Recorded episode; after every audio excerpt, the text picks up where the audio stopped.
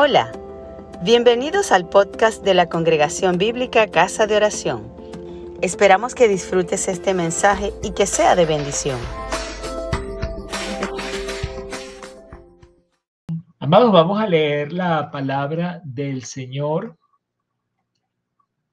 en el libro de los Hechos, el capítulo 26, versos 12 al 22.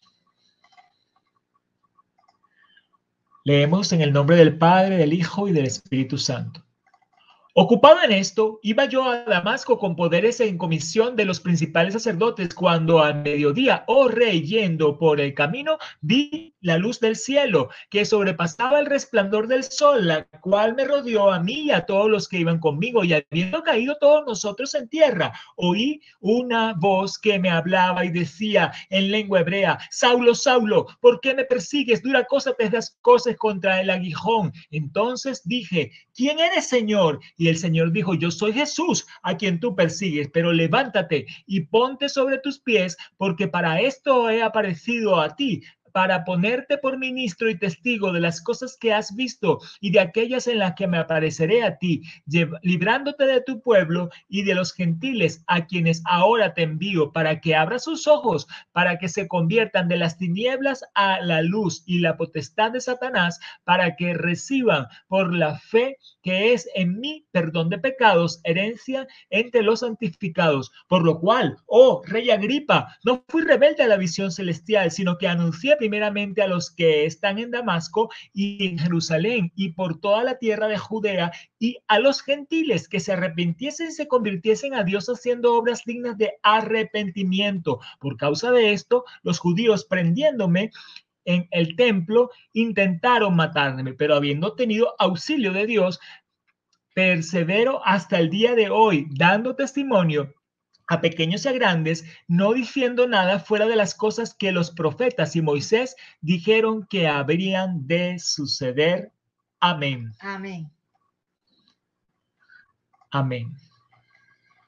Pablo una vez más relata su conversión. Es la tercera vez que aparece la conversión de Pablo en el libro de los Hechos. La primera vez es cuando se está narrando, pero luego Pablo tuvo ocasiones en las que él eh, dio testimonio ante autoridades de su propia conversión. Y esto es muy importante que nosotros lo sepamos y que nos habla de una estrategia que debemos nosotros usar para compartir el mensaje de salvación. ¿Qué mejor evidencia tenía Pablo de la realidad, de la verdad de Jesús, que el hecho que él mismo tuvo un encuentro con Jesús. Así, mis amados, si tú has tenido un encuentro con Jesús, como yo lo he tenido, como lo tuvo Pablo, la mejor evidencia irrefutable es ese encuentro que tú tuviste.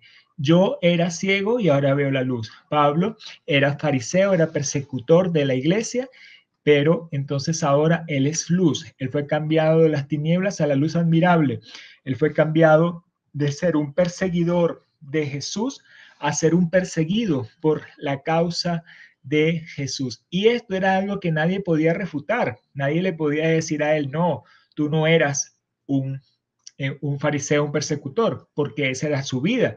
Y no nadie podía decirle a Pablo, no, tú no cambiaste, porque esa era su vida, ese era el testimonio de cambio. Entonces nosotros tenemos, mis amados, que dar testimonio de Jesús, así como lo hizo Pablo.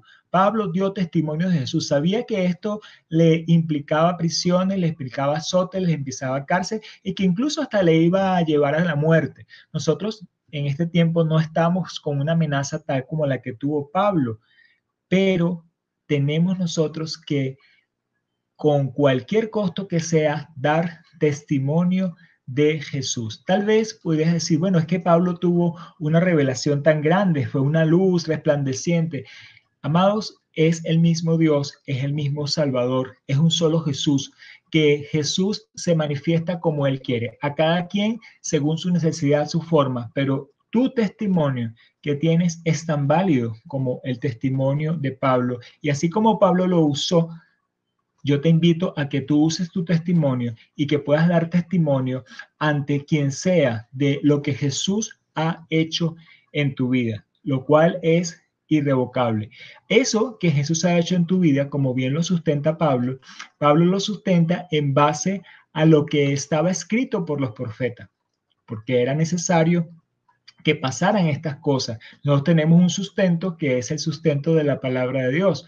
La palabra de Dios es la que nos dice de ese obrar que tendríamos por el Espíritu Santo y de todo lo que se cumplió en Jesús eh, y se cumple en la iglesia.